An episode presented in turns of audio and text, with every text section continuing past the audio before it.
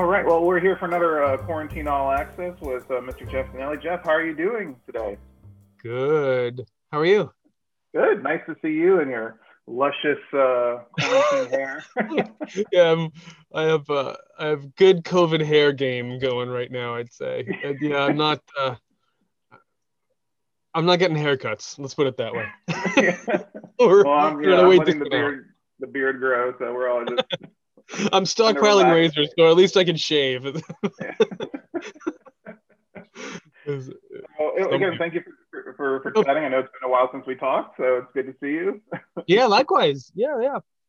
Absolutely. So last time we talked, I think it was around Pirates, uh, Dead Men Tell No Tales. So it's been quite a few years. Um, yeah. But to, um, before we start, though, before we uh, get into it, I, I was for some reason the other day I was remembering does you remember our, our little uh, shared Lisa Loeb encounter? yeah, I do. I do remember that. Yeah, we were. So I, I brought my daughter to a, a uh, with my wife and daughter. We went to a Lisa Loeb concert. She was singing like children's music. Right. And she'd released some records. They're really good, by the way, if you have young kids.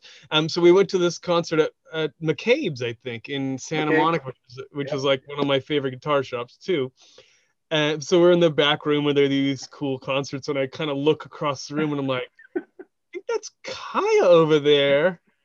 If I remember yeah, right, then you would text or message something like on Facebook, like, "Are you at a Lisa Loeb concert right now?" You know. I like looked up and I saw you, and I was like, "Oh crap!" I was like, and then afterwards, afterwards, like, "Oh, do you have a do you have a child?" I was like, "No." Like, am I? no, I just came to hear the the kids' music goes, yeah. yeah. Well, you know what? It was it was great. That was funny. Yeah, yeah I was just I, think I was I saw Lisa Loeb on like Instagram or something made me trigger that memory. okay.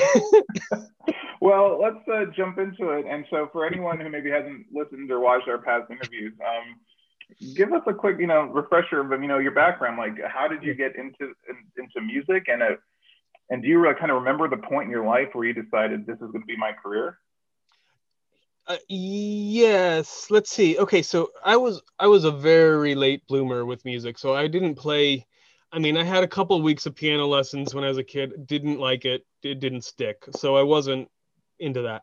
Um, then the first day of my sophomore year of high school i got uh, you know i had found a guitar up in the attic and I was trying to glue the strings back together, which doesn't work, but I tried. and uh, and my my mom saw me and she's like, "Why don't we just get that thing restrung?" So we brought it to shop, picked it up on, after school on the day of the first day of school, my sophomore year in high school. So, I mean, the, you know, the short version of that is it means that by the time I went to college for music, I was a three-year-old musician, right? So I was mm-hmm. you know, most of the people coming into the collegiate music experience where started at age three, started at age eight. You know, I knew plenty of people that were like, I don't remember learning how to play this instrument. They just always did. You know, like they don't have memories from before they could play. And I was this kid that just, you know, I got a guitar, started a terrible ska band because I grew up in Orange County. That's what you do. and uh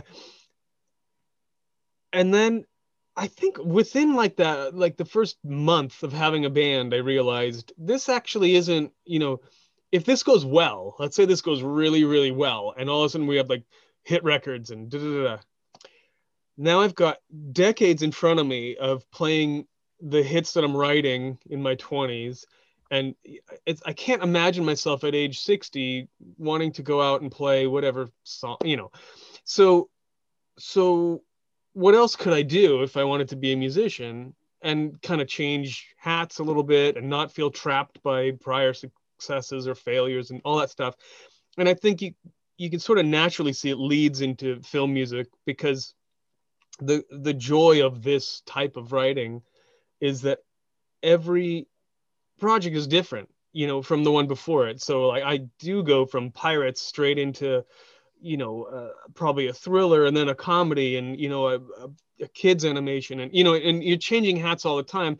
And even if you're in the same genre the movie's different. So the style's going to be different. And you know you that was that was the whole appeal to me. And i figured that out probably within within uh, my junior year of high school. You know i realized oh that's that's it. You know that's that's what i want to do. And then when i learned that there were places you could actually study it i ended up uh, going to berklee college of music for their film scoring program but bear in mind you know where i grew up in orange county westminster is a city so it's not uh not how to describe it. It's an inland city. It's not affluent. It's not really um, an environment where musicians are supported in the way that, like, if you grow up in New York, you know, um, yeah. for instance. So, so I was a unicorn, right, in where I lived, and there were no studios that I knew of. There were, I don't, I didn't know a single professional musician.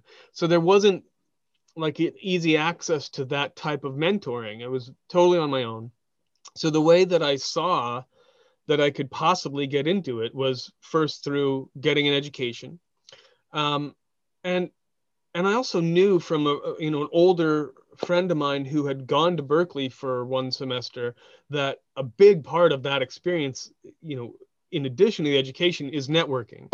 And I thought, well, I can't network with anyone where I am. You know, the, the friend that mine that had gone to Berklee was not a professional musician at the time. So it was like, no one could help me, right? So I need to get to a place, like I need to get to a place where there are people around that do this, you know, and, and just immerse myself in that, in that environment. So that was how I ended up going to Berklee.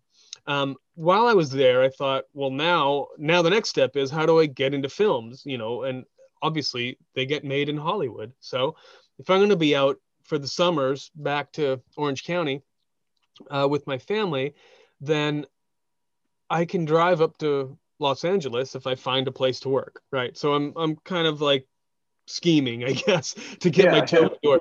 And I sent out like some 40 or 50 resumes to studios in LA. Anyone that had a, anything listed about composing. There used to be this like a phone book for studios, and it was called Recording Industry Sourcebook. So I'd go, oh, here we go.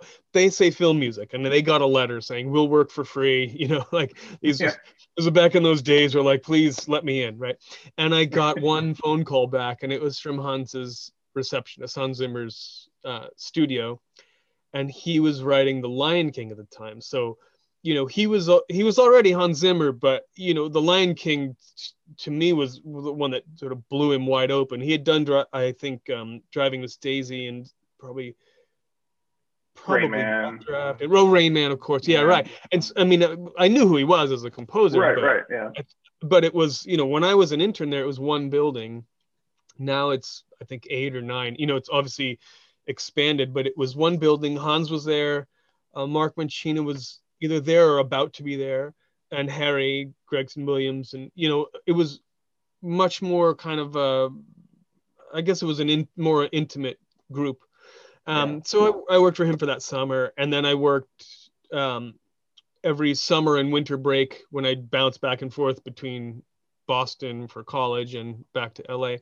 And then when I finished my schooling was 96 pretty much perfect timing. Within a few months, John Powell was moving in to score face off.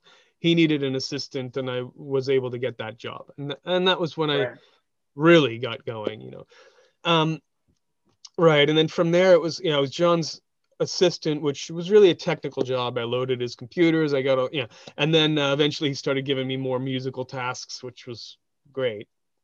And uh, I mean, you know, that was where you really start kind of learning. And then at probably 1999, Hans asked me to work on Hannibal as an arranger, probably because he had heard from John that I was doing all right, and you know, and that was the next stepping stone. And then from there, it's just little incremental steps. A lot of work with Hans and with um, a few with Harry, and maybe one with Steve, and and uh, and then I started getting some solo projects, and you know, here we are. I guess. yeah. yeah. I just I just love I love the, the, the trajectory. It's just it's everyone's is different, everyone's is unique, and it's yeah. just I think it's very interesting to hear how everyone kind of got their little break and used that as a platform to jump up and everything. So, but um, so yeah, let's jump into some projects because you've done a lot since last time we talked. Right. Um, uh, last one we didn't get to talk about the Ottoman uh, lieutenant, which I thought was a very in- interesting project, and you know I'm, I'm, half Turkish and everything. So talk about oh. working on working with you know my dad my dad's side of the family is all Turkish, so okay. um, I'm, I'm interested. How did you approach this story, especially set in you know Turkey and everything, and and yeah. dealing with you know especially as a you know an American composer, you know t- dealing with a different world and different musical sounds. So kind of kind of talk about that process. Yeah. So what I thought was super interesting about the movie was, you know, the idea was an American woman goes to um, basically run a hospital in the middle of a war, right? In a foreign right. country, which is first off, you, you have to be daring and you know to do something like that. You also have to be extraordinarily compassionate about people that aren't yours. You know what I mean? Like it's not, it wasn't her heritage. It was I, I want to do what what's right and what what can help the world and she falls in love um, with a, a, soldier who is Muslim and she's a Christian. And so to me, I thought, I think, you know, I, I'm raised on the idea that uh, religious differences aren't enough to prevent two people who love each other from being together. So that mm-hmm. was something that I thought was uh, super compelling and that for me was what made it interesting. So you know forget for a second it's not really a religious movie and it's it's not meant to be. It's really more of a it's a love triangle set against the backdrop of a, of a war of it actually of a genocide. Mm-hmm. um, and so you know in that sense it makes it feel sort of classic. There's a you know like dr zhivago comes to you know these kind of like these movies that are set in a period where they're telling these kind of stories those are interesting to me. And then i thought well you know how can i approach it musically without actually i'm not trying to write religious music. I'm trying to write right. human music right? Because it's, it's a right. human condition. You can fall in love with all you know anyone. And they, and it none of that should be really affected by borders or you know what i mean? Like so so that was where where i started. And then i think just because it had a period feel the the music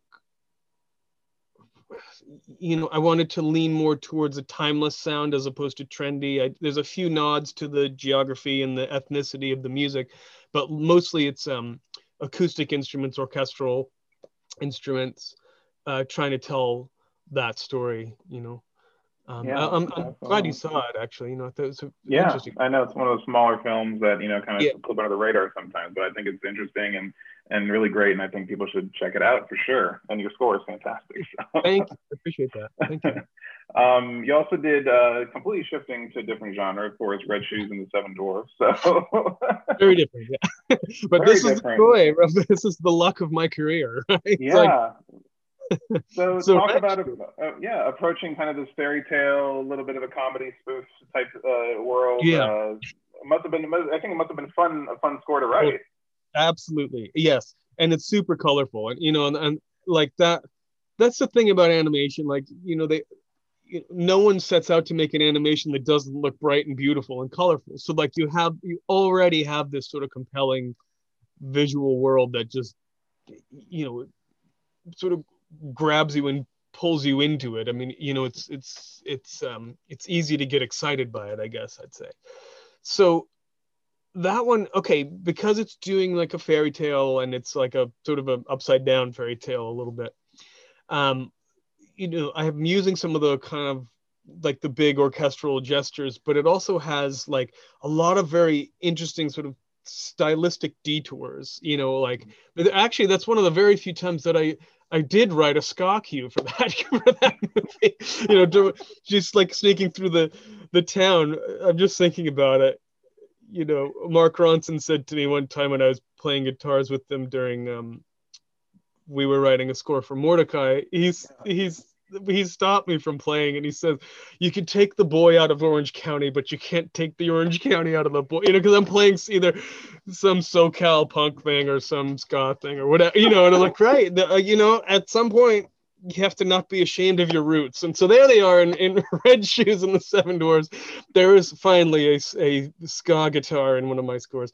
Um, but i digress but it, the point of the, that score really was that it could make these big rapid shifts, you know, from a big orchestral action scene typically fueled by comedy um, into you know there were pop songs that were written that were dovetailed in and out. And i actually worked a little bit with the songwriters to kind of do that which is also fun. And um, you know it, it makes it pretty eclectic and super fun to work on that stuff. So and, and that yeah. one actually i think finally got a us streaming release during during the pandemic actually so yeah because i think it was finished a few years ago wasn't it like maybe a while yes and they released it in um so it was a the production company was south korean so mm-hmm. they were they were all in Seoul, and so and they had a release throughout um, Asia in the theaters, and also um, it started to make its way to Europe. I think right before COVID, Spain had a release, and you know, and then um, once we all kind of got quarantined, they shifted the release to a streaming release, which so people could see it because I think, you know, it's it's a good movie and it's super fun, and you know, I think it's definitely informed by well, let me put it this way. I'm sure they heard my music on Pirates and said, you know, this guy could do this because it there's a certain amount of irreverence about the way we treat the orchestra in a pirate movie that uh, you know um is well it's certainly different from how you treat the orchestra in the ottoman lieutenant which is you know much more you know like steeped in tradition. This is more like it's a rock and roll orchestra, I guess. Yeah, yeah, for sure. And uh, South Korea has such an amazing animation culture there too, and it's Incredible. fantastic. And I think a lot of people don't realize a lot of our shows that we love here in the United States are all animated over in yeah. South Korea. So like, even if you're watching Simpsons, Family Guy, or even our stuff at Cartoon Network, a lot of our work is with the South Korean studios. So they really right. know animation well. Yeah. They they do. And, and they i also like that that project had a lot of um i guess i don't know cross cultural uh so obviously they hired an american composer. The actors mm-hmm. are english. The uh, one of the character designers came up through disney. And so you know there's a lot of like the whole world of animation is such a beautiful thing because there's there's a very uh, collaborative spirit among animators. There, it's they don't seem ever to be at each other's throats. It's more like they share ideas, they share, you know, personnel move all over the place, and it's really fascinating and kind of nice to see um, the difference there because sometimes you know it's it doesn't feel cutthroat. It feels very supportive, and you know they're all they're all rooting for each other. So right, anyway, yeah, quite, quite nice to see. So. Absolutely. Um, and uh, another another film you did that I really love was, of course, Christopher Robin, uh, that you uh, co-scored with Jon Brion, kind of coming in to, to do some additional work, but kind of becoming a co-composer on the project. And that was such a touching and sentimental film, and you brought a lot of heart to it. And I thought your score somehow just really cracked the the, the emotional core of everything. So must, and it's yeah. such a you know, was, I think it's one of those interesting takes on you know, property that we all know, Winnie the Pooh, and kind of examining a different light and kind of giving it a more human life, live action side to it. Yeah, uh, that's that's exactly it. Marc Forster, who directed it, would say the, the phrase that he said to me that stuck was magical realism, mm-hmm. and I thought, you know, like just that as a term was enough for me to get mu- musical ideas you know it, yeah, it, yeah, points yeah. towards something and you go well in, in a funny way magical realism you, you could almost describe all music that way because there you know you, you have these moments as a composer when you because we're by ourselves a lot and you know it's it's three in the morning and you play two chords and I've I really have had this happen where it strikes me as patently absurd that playing those two chords together makes me feel an emotion. Like like and then i really stop and i go like if i want if i were a scientist right and i step back and i said why does that happen? I i have no answer for that. I i do know that if i play d minor and b flat it feels heroic. It feels emotional. I know that if i play c major and d minor it doesn't feel emotional in the same way you know and certain two chords together or, or obviously the, the flow of a longer piece of music is much more than that it's a whole other thing and it doesn't make sense to me that it works but it does work so that to me is that's magical realism because all all yeah. music is sound waves hitting your ear you know like like it's, it's easy to understand why a big loud drum makes you feel afraid because you have an instinctive reaction to you know that is a dangerous sounding sound. A tree falls down you got to get out of the way. It's dangerous. You know a lion roars you're gonna get want to get out of the way. So i understand those reactions but why does a couple chords make you feel sadder than you did a minute ago? I don't know. You know it, i really don't. And i actually don't want to know why it works because that might take you know when as soon as you pull the curtain back right you're you're right. you're, you're destroying some of the magic and you're left with realism and i'm tired of realism you know so yeah. so christopher robin just that phrase was enough for me to go yeah you know you can commit fully to a movie about a talking animated bear when you realize the magic of it not not the right. real you know it the forget real you know like this and so just the way marc is so good at this um the way he made the movie it it really pulls you in and you know you start to feel these characters and not just because you read the book when you were a kid it's his unique sort of presentation of it really does make you go wow i do want to reconnect with my childhood again and i i don't want to leave that so far behind, which is really the the story of that of that movie. Um, you know, we all lose a little something as we grow up, and now we've had the realest year, uh, you know, any of us can remember just now. Won't it be nice yeah. to get back to some magic? So, so anyway, I, I'm I'm just sort of riffing a little bit about Christopher Robin, but that was just a special project for me because yeah. you know, it was it was beautiful it did happen very quickly. Um, so there wasn't, you know, there wasn't time really to, to think it through. I had to do it all emotionally and, and kind of respond with my gut. And, um, you know, I, my normal process when there's a little more space in the schedule is to write something, you know, finish a whole bunch of it, watch it, think about it, tweak it, change it. You know, that that part of the process wasn't there anymore because we had to work so quickly. So it was all just like, well, I have to trust my gut right now, and I have to write what I think this should be, and and just go, go, go, go, and and I did, and um, you know, we it probably affects the score in in in in material like that. It probably affects it in a good way because there, it's not analytical, it's not intellectual. It's really just like this is a sort of an outpouring of emotion that affects hopefully the audience and you know i'm trying to just tell this this story um yeah that i mean i just think so fondly of that and i yeah it it was uh you know not not necessarily the way that i like collaborated with mark ronson on a score it's a very different process but but we've found a way to tell this story which has a certain amount of melancholy in it without mm-hmm. it feeling you know well actually melancholy is maybe the wrong word it's it sounds bigger than it than than it you know it's a joyous story set within you know right. a little bit of heartbreak so there's a little somber tone to it and yeah. and, and yeah and, and and of course it was an interesting uh, uh, just a unique project because you of course you came in last second for anyone who doesn't know it's part of the yeah. industry sometimes a composer who's working on it needs music replaced or they wanted to go with a different direction so you didn't work directly with jon but you're very also respectful of the music that remained in the film too of his, and and so that, that was probably just a hard way to navigate. But also, yeah, I think your gut reaction, you're right. It's just like you're reacting, and it's just coming out of you, and that's what it is. So you're not overthinking yeah. it. You're not doubting yourself. You're not, you know, maybe going back and oh, let me try five different versions. It's like no, this is the first thing that comes to mind, right? Right, right. right. And it doesn't mean yeah. necessarily that it goes straight in the movie. Obviously, Marc was very, you know, very in tune with what I was doing, and and we worked intensely together to, to finish. But you know, the truth is, I'm I'm also an enormous fan of Jon's music, so mm-hmm. it was sort of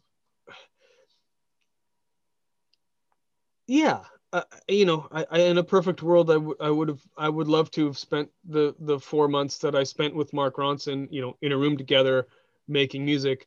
I think that would have been amazing. And uh, you know, that sort of I'd I'd do that tomorrow. you know what yeah, I mean? Yeah. Well, no, I do it after I get vaccinated tomorrow. Yeah, you know? but you know what I'm saying. But but I'm saying like you know that was a different it was a different way of doing it. But uh, but I I think you're right to point out, and I'm glad that you felt that I respected his work because I do. So. Yeah, yeah, definitely came across. Um, and uh, so you you got to again reunite with another director you worked with in the past. Let's, let's talk about reuniting with your Dead Men Tell No Tales director. Joachim Ronning on for Maleficent, uh, Mistress of Evil, and of course another. Uh, you do such a great job with these kind of fantasy scores, and I, I think it's just like part of your bread and butter. And and um, talk about working with Joachim and, and coming back and, and of course tackling a sequel that you didn't work on the first one. Right. So must have been yeah. yeah. yeah it's funny because you know with with the Pirates it was Pirates Five was the first one I did with Joachim, and that when it was such an easy transition because yeah. you know I think even though I wasn't the composer on the first four movies, I was the additional music, you know, one of the part of the team. I always approach those jobs as though I were the composer anyway. You know, mm-hmm. and I mean, I know full well I'm not. It, it's Hans's movie, but it was it's the it's the way I have to do it uh, so that I can commit to it because otherwise I feel I don't know. So so moving from the the first four pirates into the fifth was not that hard at all. I guess is a, right. put it. You know, I felt I felt totally ready. I I knew it was going to be a difficult job because anything at that scale is difficult, but I was I knew how to do it. Maleficent, totally different. I wasn't involved in the first score.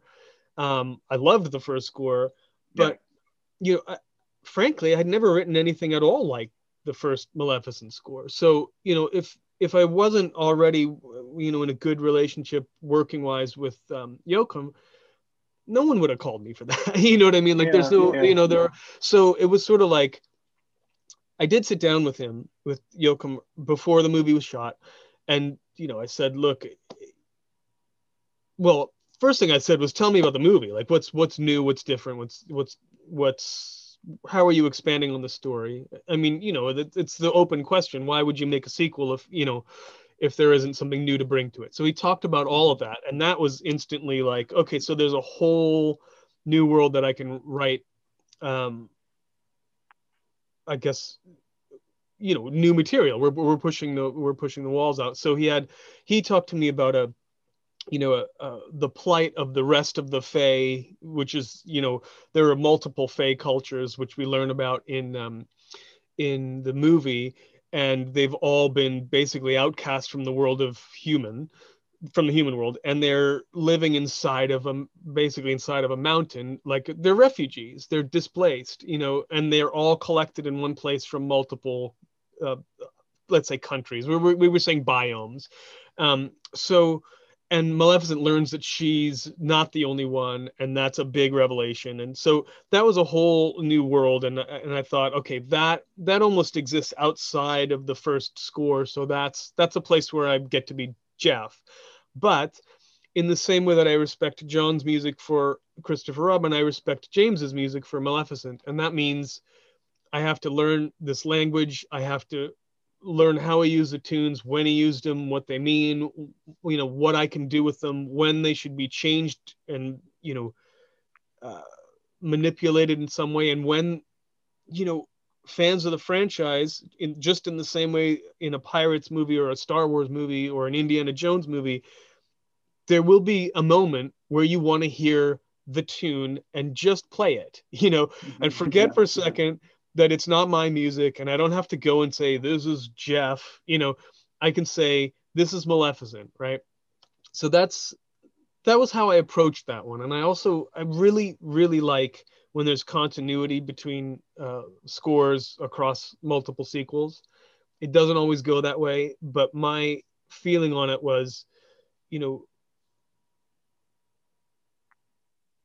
for, forget that my little ego wants to take credit for everything that you know gets done. The right thing for this movie is to give the movie what it actually ought to be. And there are moments when you know Maleficent earns and should have the tune that she always had and there are other moments when she's doing something new that's different and she should have a new tune or you know and uh, obviously aurora probably even more so has has a lot of character growth from the first movie she plays a much bigger role. She's not passive anymore. She's you know much more muscular. And then you have michelle pfeiffer um, Ingrith who's a whole new character, and then the Dark Fae, which is a whole new character. So so that the approach on that sequel very different from Pirates, but you know the first thing I did was I got the scores from the original, and I started going through them and going, okay, here's the instrumentation that he used, and I thought, well, first off, it's the largest orchestra on the planet, so I'll just have that. you know, like there was nothing you could add to it. There's,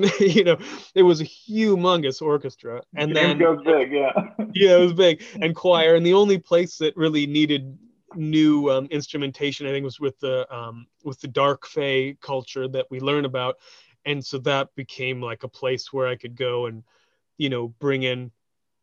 Really, the idea was that it's many ethnicities all at once, you know, mm-hmm. and not necessarily that they have a parallel to human ethnicity. Um, but the way I could do it, because the orchestra had basically been used to full extent already with James's score, was to bring in elements, some of them synthesized, but some of them real instruments from around our world, and use them in combinations that doesn't don't point you to a specific ethnicity. You know if i if i put a sitar and a tabla you think of india. So i could but if i put a sitar and a doumbek and a cimbalom you're you know it's it's now it's a whole other thing. So so right. it's much more of a you know i guess more colorful kind of kind of world for them. And i also knew part of the story is the Fae are allergic to metal.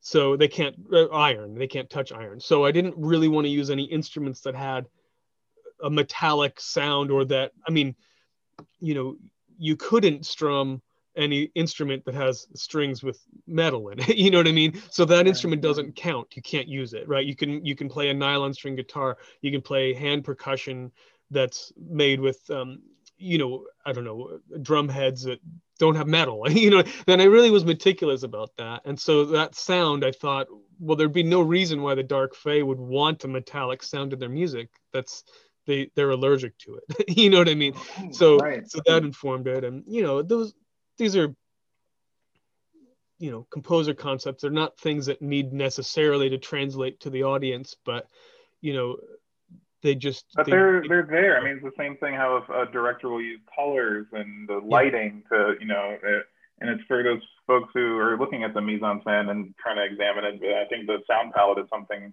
uh, sound and sound. I don't know what you want to call that. yeah, but, but I know what you mean. Yeah, like one one thing I um Hans told me this once. I think it was I think he was talking about Apocalypse Now. He says put the, the DVD. This is how long ago he told me this. Put the DVD in your machine and watch it on fast forward and just watch the the the tone, the color tone as it goes by. So you, you know, say make make the movie five minutes long and watch the movie get darker, lighter, darker. You know, what, why and where does that happen? And you know, nothing in a movie is done by mistake. Like you're mm. saying, you know, those colors are there for a reason.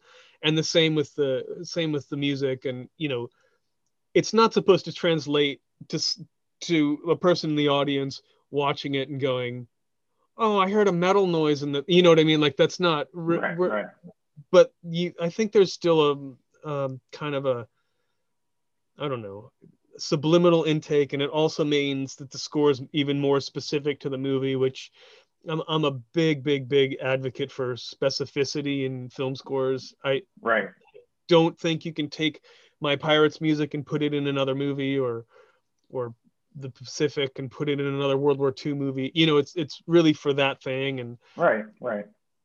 I, at least I try to do that. You know? Yeah, I mean, I think any any composer, you're you're writing for the story that's in front of you. Right. Um, right.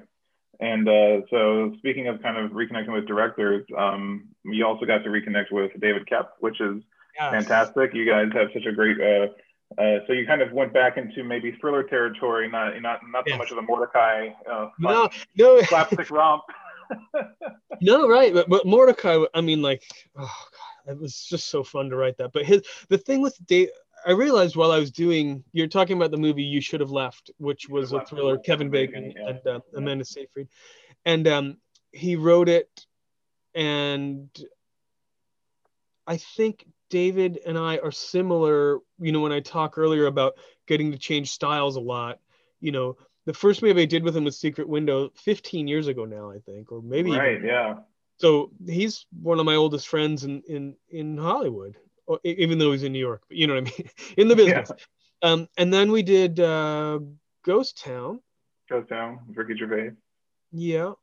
I feel like I'm forgetting one, but there was Mortdecai, and then this. So no, I think that's all. Yeah, and then, then you should have left. So and they're all different. So yeah. like he, like me, wants to you know change hats, I guess you'd say, and yeah. kind of make something new and different. Um, his.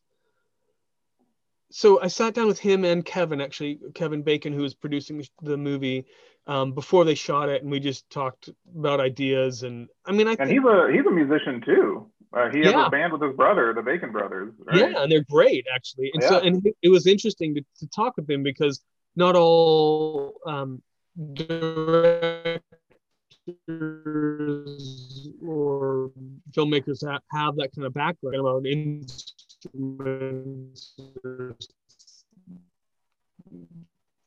you know, any specifics except how much of the um, score do we want to kind of um, you i guess like utilize the geography you know because we're set in uh, wales. Um the, i mean most of the story they go to wales for for a um, vacation and then you know pertinently get trapped in the house right. Sort of an interesting accident because obviously we started making the movie before the quarantine came and then when it did come they they it was released on streaming which i think is sort of cathartically right for a movie like yeah. that. Yeah, but we talked sure. about, you know, like how much should we try to involve Welsh instruments? Um, you know, we weren't trying to write a Welsh score. If we were, well, they wouldn't have hired me. I'm, I'm not that guy. so, you know, but but using the instrumentation. So I did like like I went and got a. There's an instrument called a crwth which is sort of like a I'm doing this. This is how you hold it.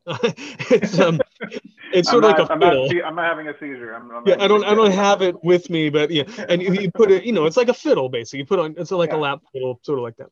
Um, and then there's some other instruments that I use. There's a there's a larger sort of older brother called a tagelharpa, which is not specifically Welsh, but it is uh, in the same family of instruments, and it's like the bass version. So I was using the two of those, and then um, but not to try to play a Welsh melody. It was more like, right, you know, what can I do? Because on on scores like this, and also the ones I do with Deon Taylor, I especially like creating. I, I, I guess you like really specific, unique sounds for the movie that are something that I just do on my own you know? Like i'm not a mm-hmm. crwth player. There are many fine you know ex- world class musicians who can play the instrument. But what i can do is i can put a microphone up in my studio. I can find a couple notes that i like that are you know inspirational and they start to generate musical ideas. And then eventually you know inevitably they become part of the score too and so if you listen to that music the movie opens or with um, me uh, well, when they arrive in Wales, I should say, it, it, with me sort of struggling with that tagelharp, I it, I can't play it. But what's super fascinating is you can hear the struggle in in the me trying to perform it. You know, so it adds like a layer of tension that actually wouldn't be there if someone could play the instrument because it will sound and feel easy. And so now all of a sudden I've got a sound nobody else has because it's my hands, my instrument, my microphone, you know, and my three in the morning. And and now i've got something unique specific for the movie that says you should have left and no one else can have it and it won't be in another movie of mine. You know so this was part of the way that i like working on that type of movie. You know the david koepp films are actually a good crash course when i talk about specificity because if you go from secret window with its very i would call i mean i was I'll openly say, very influenced by Bernard Herrmann because it felt yeah. like a Hitchcockian throwback thriller. And then you go to Ghost Town, which was a romantic comedy uh, of its time, where you know the the the pop music elements that get into the score are of its time as well. It, I mean, you know, it's it's Snow Patrol and John Mayer and all the, you know, those those are like they're some of the songs are even used in the movie, but that production technique applies. And then I have the orchestra there, but it's playing in a very um, how would I call it? A, playing in a style that's very sort of chamber group and generally cheerful, I guess you'd say, and comedic and that kind of thing. And then you go to the third movie I did, which was Mortdecai. That, that's one I did with Mark Ronson as a co-write, where I mean, it's a heist movie. It's got a 60s throwback and Mark's sort of retro sound and pervades it. And we did all the band stuff with the Dap Kings in New York and the horn section from the Roots and like, and like it's all legit.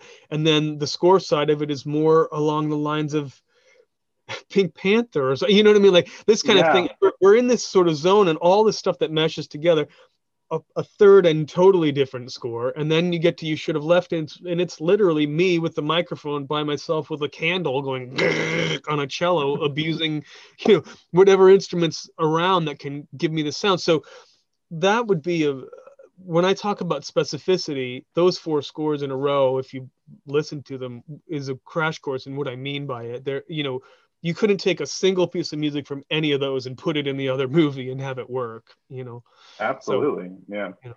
and um, so we finally i want to get to deon taylor who's of course yeah. such a fantastic collaborator with you and you guys done traffic the intruder black and blue and of course now uh, fatale right. and uh, so talk about how you how you met deon and uh, what clicked and uh, yeah what how did you know did you feel it? Like, is it mutual? Like did you when you meet a director that really connects and you go this is somebody i can work with continuously. Totally. Absolutely. Um, okay so i met him we had a mutual friend and his editor melissa kent who was cutting traffic. Mm-hmm. and just happened to be t- probably saying happy new year to her or something. And she said hey you know what? I'm working with this director you, you should meet because he loves your music for disturbia and I said, "Oh, sure. You know, I'll come and I'll come over." And I and I went in and um, so they they were just in the early stage of the edit. He showed me uh, maybe three or four scenes. Um, so they didn't have the whole movie even, and he told me what it was about, and I thought it was interesting. It's about human trafficking. It's a thriller, but you know, it's within like a real scary sort of tragic thing that's actually happening to people right now today right? So that right, right, i thought was interesting. Um, because you know i don't he wasn't trying to make a you know um, I, I don't know how you put it. He was trying to make a thriller within the in the world of that because it was important to him. He knew you know it was a relevant topic. Right, and, but of course, and, also you know you don't want to exploit it and turn it into like you know. No, that's that's yeah, that's exactly. what exactly what I'm trying to say. Right. right. The, the, goal was really to shine some light on it, but at the same time, you know, you're you're trying to tell a story that it's not a documentary. You're trying to tell us, right. you know, story within yeah. that world that might make the viewer go home and go, "What can I do to help?" You know, which exactly. is exactly what I did, and in fact, you know, I did some well anyway um uh what so i watched i watched those scenes with him and then we started talking about music and what he likes and what he wanted the score to do and all that and it was pretty much instant like as soon as you hear Deon talk i don't know if you've seen him in interviews or talked to him he's he's a, a, first off an enormous lover of cinema mm-hmm. but his, he's you know like his enthusiasm is contagious, which I realize is like the wrong word to use for 2020. you know what I'm saying? like yeah. you get around him, you want to work with him, you want to be in a room with him because it's just like it's inspiring. It's totally inspiring because this is this is a guy who had a career as a professional basketball player in Europe, finished that and said, I think I want to make a movie. And in exactly the same way that suburban Geoff at age 18 said, or 17, I guess, when I went off to college, I want to somehow get into film music. Neither of us had a clear path. We didn't have mm-hmm. friends who were mentors. We didn't know, you know, no one could usher us in. So we had to go like, I got to find a way in. Here's what I'm going to do. You know, put your little toenail through the door, see if you can wiggle the toe in, see if you can get your foot in, and now you can open it, right? So that's what that's how he makes movies. He just went, I'm just going to start making them and see if I get good. Right. And the next thing you know, he got good. right. So yeah, that's where he was. And you, and you think about that and you go like this, it's this, it's outside the studio system. He works independently and then he sells the movies, you know, through distribution channels. So he really is self-contained the way he works. And there's something super appealing about that, like, like rebelliousness and, sort of fearlessness that you know it brings me back actually to being a teenager and saying you know there's no reason at all that i should have ever thought that i could succeed in the music industry right mm-hmm. so I had to be a little bit fearless, and so did he. So, and I think that actually is what made it click. Whether we said that or not, well, no, I know we didn't say it, but that's what I think was the the spirit of that conversation. So then it was like, send me a movie, I just want to do it, you know. And then um, from then on, the collaboration was a, little different because he would call me up and say, "Hey, I'm, this is what I'm making next. Here's the script. Tell me what you think." So I'm involved much earlier in his filmmaking now. Um, so like I read The Intruder and I thought, uh, well, first off, I thought it's a home invasion thriller. Wouldn't it be interesting if all the percussion were, you know, made out of pieces of homes, you know. So I went to yeah. Home Depot. I built this cage, which it's not here anymore, but it was behind me. Um, and I dangled, you know, air vents and wood blocks, and I had door hinges and door stops, and that became the percussion. And you know, it, that's another one of those things. I think if you listen to the score, you might not even know that's what you're hearing, but it is part of the spirit of the score. You know, the the the metal clanging is actually air vent or a metal sheeting or you know construction pieces right, you know? Yeah. Right? I mean and like, like instead of tubular bells i just bought pipes and cut them into sizes and they'd smack them you know? So they're not actually pitched. So you, you might not know it. You'd hear it and you'd think oh it's it's a bell but it's meant really to be a doorbell. It's meant to you know these are all of the kind of i guess concept ideas that i i come up with with him. And because it's not you know because we're sort of renegade filmmaking you know yeah. it's it's got to all be me you know so i just build it and i do it and it's like a handmade score and, and the same too with um fatale and um, and i'm doing another one right now for him that he shot during quarantine which is I, I, actually didn't even know he was making it until he finished, and he said, "Hey, I made another movie." I'm like, "Of course you did, Deon," you know, because he makes you know, two or three a year. so and uh, so that came out of nowhere, but I'm like, "Yeah, all right, you know, let's let's get into it."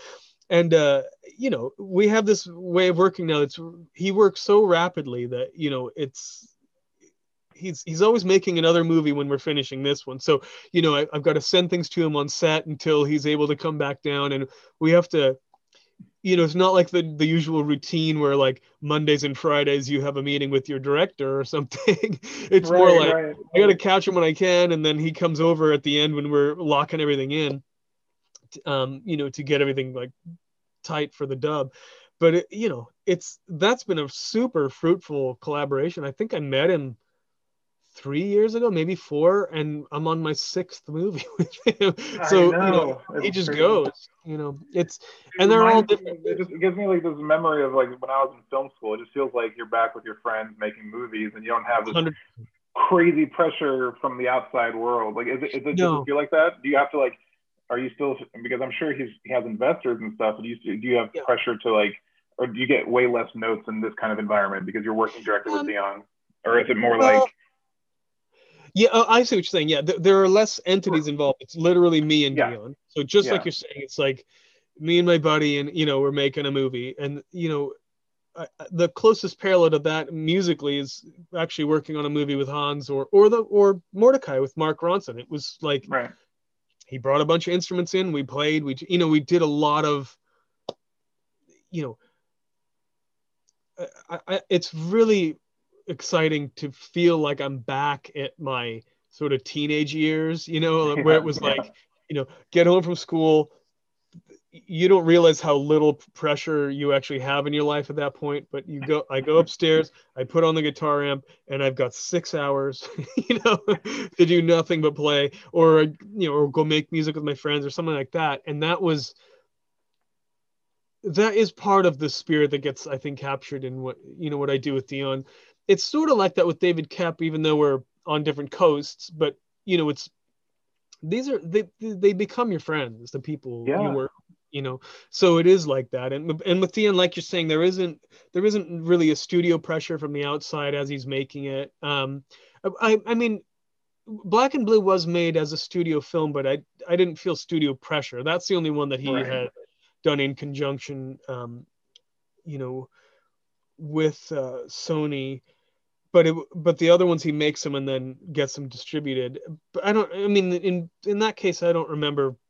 There wasn't really pressure. It's really mostly just me and Deon, and um, notes don't feel like notes when you kind of do them together. Yeah, you know, I don't know. Like the, it feels like the process. It feels like right. Yeah, it's, it's, a collaboration or something. Yeah, but right. but you're so, right. I mean, something like as soon as there's three hundred million dollars at stake for a Pirates movie, there's understandably a different, you know, way of working, and and there you you do feel that. Uh, you know, you, you try to be immune to it, but you're not, and I mean, sure, Jerry Bruckheimer comes in the room and he's not immune to it. So you know, right, he's gonna make a movie. He wants people to watch it. He wants, which means it needs to be as good as it can be. And if that meeting that he's taking right then is about music, well, you're in the hot seat and and you you owe him your best. You know, it's that simple. And you know, and obviously Joachim feels that same type of pressure on, Maleficent, and you know, some of it you sort of thicken your skin and you sort of get used to it but I I'm not going to pretend that I'm immune to that. I, I definitely feel yeah. it. Definitely it's an interest. It's an interesting uh, thing because i t- I've been talking kind of more recently with composers about this, this confidence and self doubt and like because I oh, think oh, your job requires a certain amount of confidence behind yourself, but uh, and uh, to you know be able to sit there and present your music, which is a very vulnerable thing because you're writing this kind of alone by yourself and showing it to somebody for the first time um, yes. and it's part of you. But um, so have you had to wrestle with that? I mean, mm-hmm. or do you still wrestle with that in terms of totally. how do you how do you overcome self doubt? Do you have a process I, I, or? I don't know if you noticed when you started talking about it. I just you hearing you talk about it made me nervous. so yes, I do still wrestle with it. Um, yeah. I've wrestled with it constantly, or imposter syndrome, or you know what I mean. Like, right, right. You know, I don't. I don't know what the answer is. I think the truth of it is that it probably fuels me anyway, and that if I were to suddenly become immune to it, it honestly, I think it would make me a worse composer. Yeah. Um, because it, it, you know, no, nothing inspires like a deadline, right? But a close second is is fear of failure. You know, it, it is inspiring, and it, it does, you know, maybe that's not the, the, the exact way that we like to be inspired but the truth is right. that that pressure does help it you know it pushes you and you think you think about it and this isn't the kind of job that i do when i go to bed at night not thinking about it you know it's the, the wheels are always spinning um, and that's i think that's normal i I mean, I'm, I'm, I, now I want to interview you because I want to know what, what, what the other composers are saying. Um, but you know, but, but the truth is, that I don't think it's ever going to go away for me. I think I'm always going to feel like, well, in the same way that when I when I walked into the when I walked into Berklee as a 17 year old college student who had only played his instrument for three years, I was instantly in the bottom two percent, and that meant if I'm going to do anything, I have to outwork them because because if they work as hard as I do, I'm still going to be in the bottom 2%.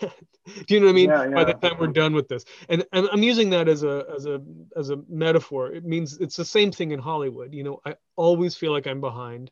I always feel like, um, I, but I, but I always was behind. I was always the youngest guy in the room. I was always the least experienced musician. And you know, that uh, obviously not the case anymore, but, but I still feel that way you know yeah, i still feel yeah. like i'm i'm i'm sort of well i absolutely do not feel like i've made it in hollywood let's put it that way i feel like i've got a lot of work to do i feel like i'm doing the work so i'm happy about that and i'm and i'm certainly proud of the work that i do.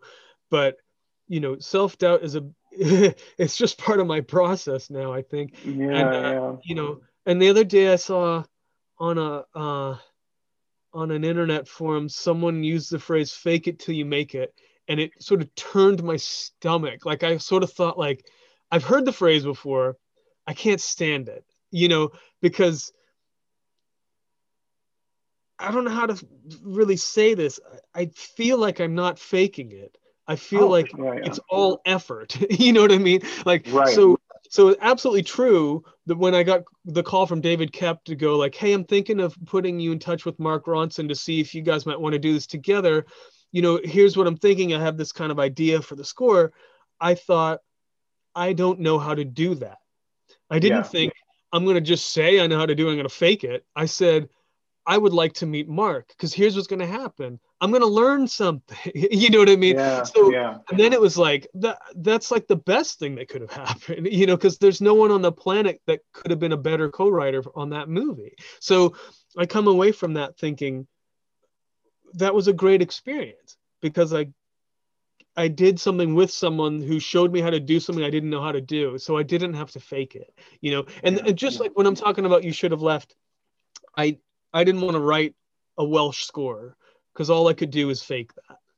You know, so I said I can I can get Welsh instruments, I can use them to create a flavor, but no way do I want people to say Geoff Zanelli turns in the greatest Welsh horror score of all time. You know what I mean? So like it was the just wouldn't make sense. If you wanted to write a Welsh horror score, you probably would do better with a Welsh composer. You know, so yeah. the, I, I guess you know um that that idea translates I think to everything I do. So if if there's something I don't know how to do, I'm usually pretty open about it, even with directors. Or they say, "Oh, we want we want a polka," and I go, "Okay, I'm I'm gonna try." you know what I mean? Like, I, so I, I'm not gonna sit here and fake that this is my 300th polka. you know, so right. it's, it's a little. I don't know. I I I'm a, I've gone off on a tangent as usual with you, Kai. I'm sorry, but that, no, I, I, love that's why we I love talking with you, Geoff. We get into yeah. these things. Yeah. But I, I, I remember, uh, I just want to ask you because I rewinding back to to, to Pirates. Uh, yeah. You graciously invited me to that session, and I was filming yeah. stuff for you. And uh, and yeah, I, I kept thinking. I mean, I mean, take us through that. You're you're you're sitting there at this console. I think you had Alan next to you. Um, I think Bruce was next to you, Bruce. and Nick was out there on the floor conducting. And mm-hmm. behind you, you have Mitchell Leib and like Kalen Frank and all the Disney execs, and I think Jerry had just popped in. Right. And you're and you're there trying to make sure your music comes to life. Uh, what is how is that a nerve wracking experience at the recording stage, or is that more of like you can tune everything out and just you're focusing on yeah. the music? But when you have all the, you know, you have the execs behind you, you have your producer popping, your directors are sitting behind you. Is that nerve wracking, or is it more comforting having everybody there behind you? Um, I don't. I don't think of it as nerve wracking. I think I still have this experience when I walk onto a scoring stage or or into the building at Abbey Road, for instance. You know, you walk mm. under that sign or something, and it's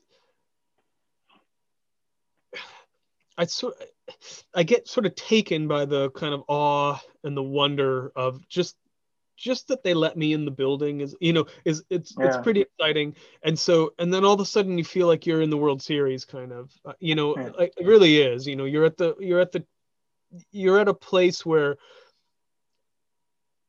there's there's 80 or 100 people in your orchestra that have all been playing for decades so you're looking at like thousands actually of years of hard work you know what i mean and yeah, and yeah. It's all in one room and there's you know it's super inspiring it, it forces me to rise up i guess you'd say like you know to kind of mm-hmm. rise up to that because it, it's I don't want to say it's a challenge. The musicians are amazing. You know, it's not. It, it's but it's a big day. You know, and yeah, and so yeah, you're right to say like if if Jerry's there and you know, and he might want to enact some changes or talk about something, or you know, Joachim might want to say, hey, what if we, you know, you, you might be doing some real, like legit musical work, even while an orchestra's sitting there waiting for you. You know, you can, I guess sometimes I'm aware of the fact that it's it, the clock's ticking and maybe that's a little bit nerve wracking, but usually those moments are more celebratory and you know it's still hard work because your your job is to you know the musicians are world class in those rooms you know and what that means is they can they can play everything every which every way possible right, you know right, and yeah. so the job actually is to you know produ- producing that session means you know you can say okay, I wish the flute sounded a little more hollow, and they know what you mean by that, and they change, they can affect their tone, and that's not because they made the wrong choice the first time they played it. It's because it's just a new, it's a new opinion or or an attempt at trying something or something I'm trying to incrementally improve the performance of the music, and you know, the those the best moments in those sessions are where you, where you, as as a composer slash producer in that role say something that allows the musicians to kind of meet you halfway to you know give them an idea and then they all want to contribute and they say oh i i know what you're trying to do. What if we did this? You know right. because think of it like you know on every single string instrument if you move the bow a centimeter closer or further from the bridge it changes the tone. So as soon as you have 60 players there's leeway wherever they're going to put that bow. So for and that's just one little tiny aspect that y- that they and you have control over. Right. so you might work and you might go you know what? You guys move it up. You do this you do that you do that, you know and you're starting to like construct the performance in in ways. And typically you don't have to say to a string player move your bow closer or further from the bridge that's a bit pedestrian but you say to them mm-hmm. you know I wish the violin line were brought out a little bit more. I wish the cellos were a little more tucked in, and I wish the flute sounded more hollow. They know what to do, you know, and they'll try it. And then, in, and of course, having someone like Nick on the stand as a conductor is another set of great ears in the in the room with the mics. I'm on the other side of the room after the microphones, which is where I like to be because it's one step closer to the to the final you know product. Final final mix, yeah. Yeah, and Bruce Fowler, of course, is a genius orchestrator, so he's there. So as soon as you go, oh, I wish it were, I wish it felt thicker. He's like, okay, here's what we do, da-da-da, and then off we go.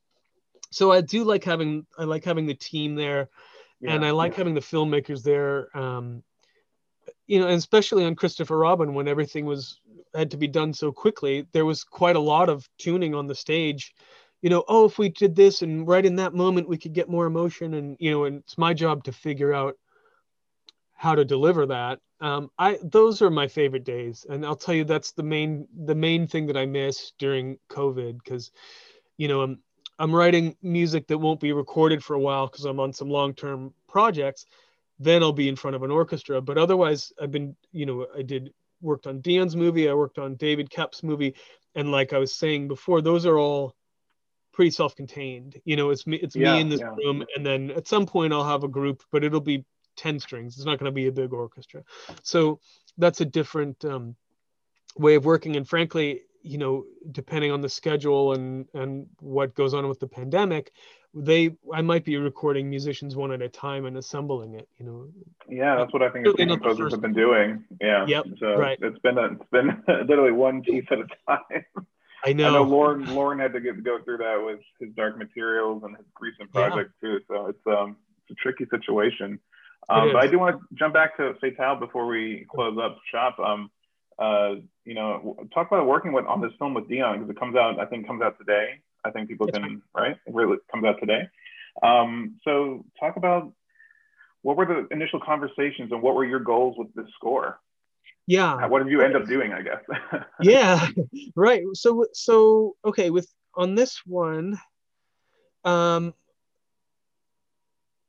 well it's a femme fatale movie right? I mean I, I, I, the plot i don't know you probably can gather most of it from watching the trailer. There's a man who um, has an affair with a woman who ends up using you know that as blackmail to basically sort of bind him to kind of uh, commit crimes on her behalf, and you know what I mean.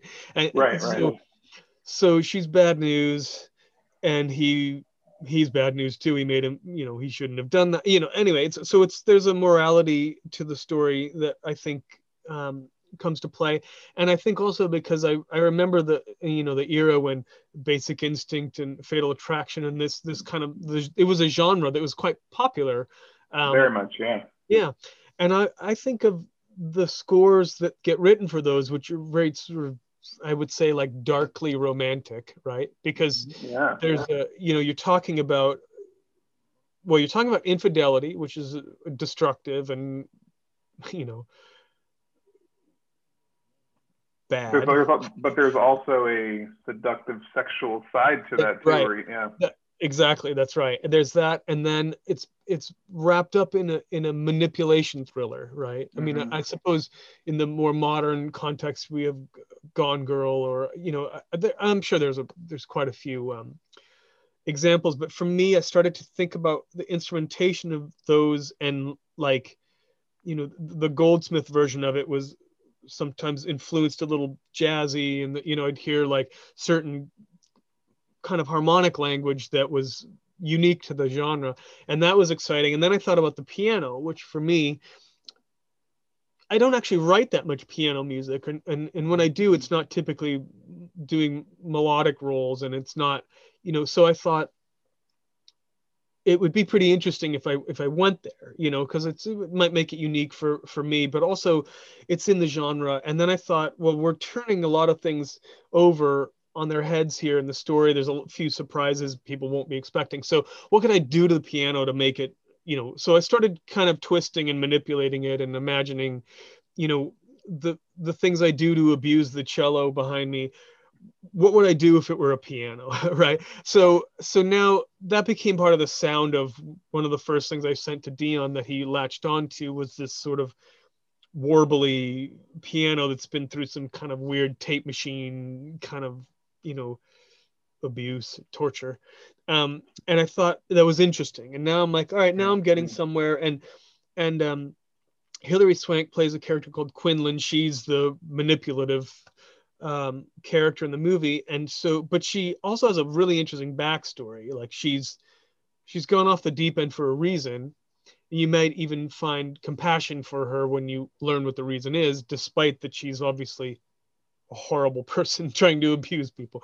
Um, so that had that had this sort of darkness to it. Um, and then I wrote a piece for that, thinking of like when I say darkly romantic, this is more just the darkness of the human spirit and what you can become if you've been through trauma even if the trauma is your fault. You know what I mean? So I'm, I'm trying not to give away plot points, but there, you know, right. it's, it's deep. It comes, it kind of comes from within, and so it's deep. And that was more of a like a dark kind of cello melody that I wrote that maybe twists a little bit more than than uh, traditional music, but it's played acoustically.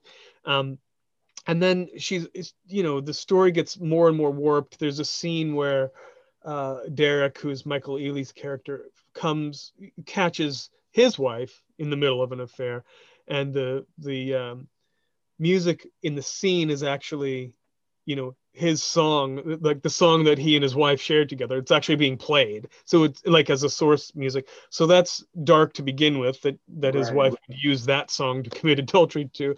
so that we took that song. It's a Keith Sweat song called "Make It Last Forever," and it we took that song. In fact, actually, Keith's people sent me the the stems of it so I could get into the bones of the song. And as the song goes on, it starts just as the song, but it starts to warp and slow down and change and you know morph into it kind of melts, you know, and in the in the way I don't know if you're familiar with with with um, chop and screw remixing, which is slowing a song down and you know um, it's a kind of a remixing technique that almost makes the voices like they don't sound like they're singing. They're slowed down so much they almost sound like they're talking. It's more conversation.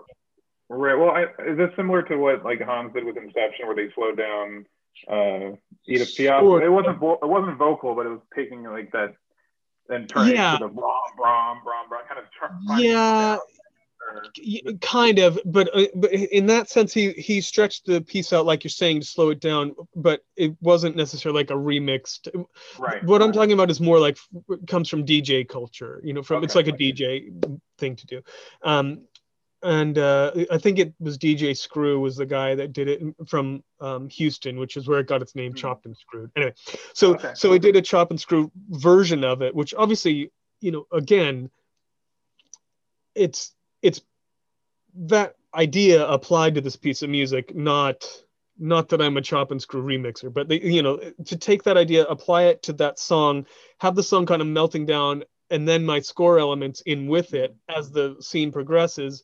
And I think it was an interesting way to kind of bridge the source music to score music gap. Like it, it's it starts on the radio or on the speakers in the room, and becomes this sort of trippy underscore piece of music as Derek kind of goes through his darkness. So a lot of the I guess concept of what I was trying to do with the score was get it to feel dark and visceral and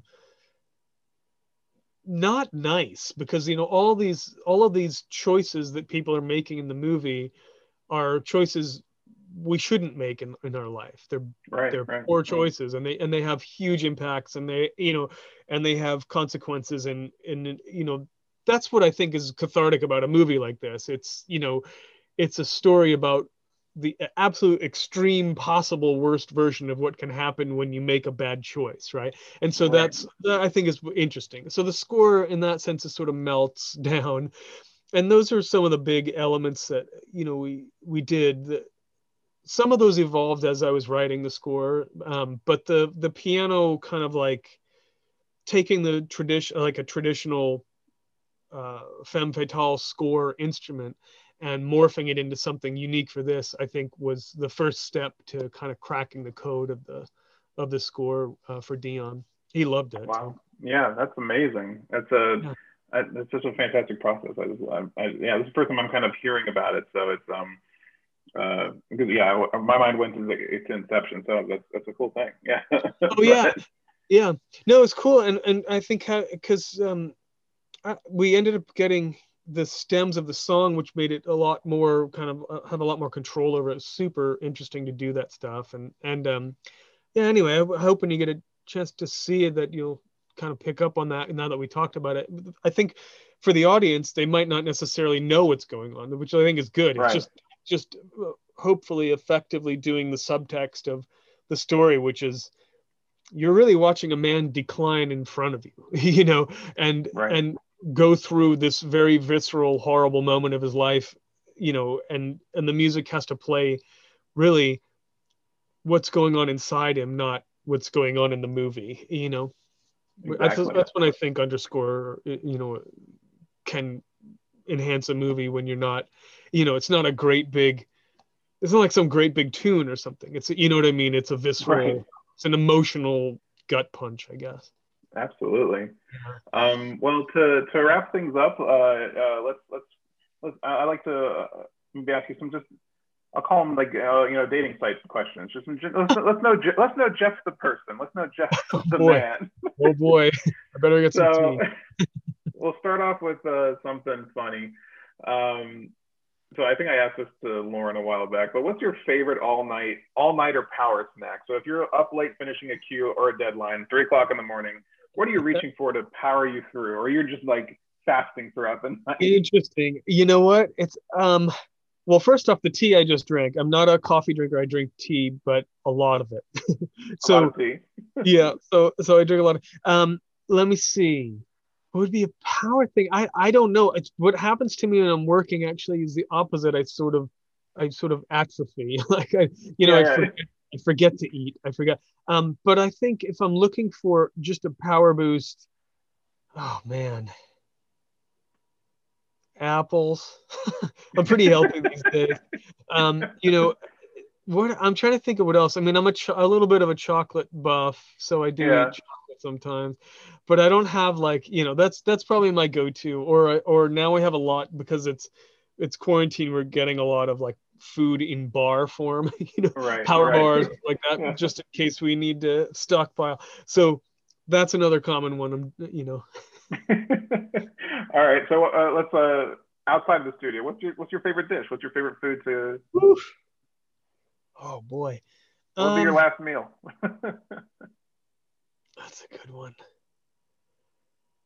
I make a mean lasagna and it's on my mind because I'm probably going to make one for Christmas because I think we all have earned a lasagna this year in the house. Yeah. That might be one of them. I make it with ham hocks and everything. Anyway, um, that one that I like. Um, I also like sushi.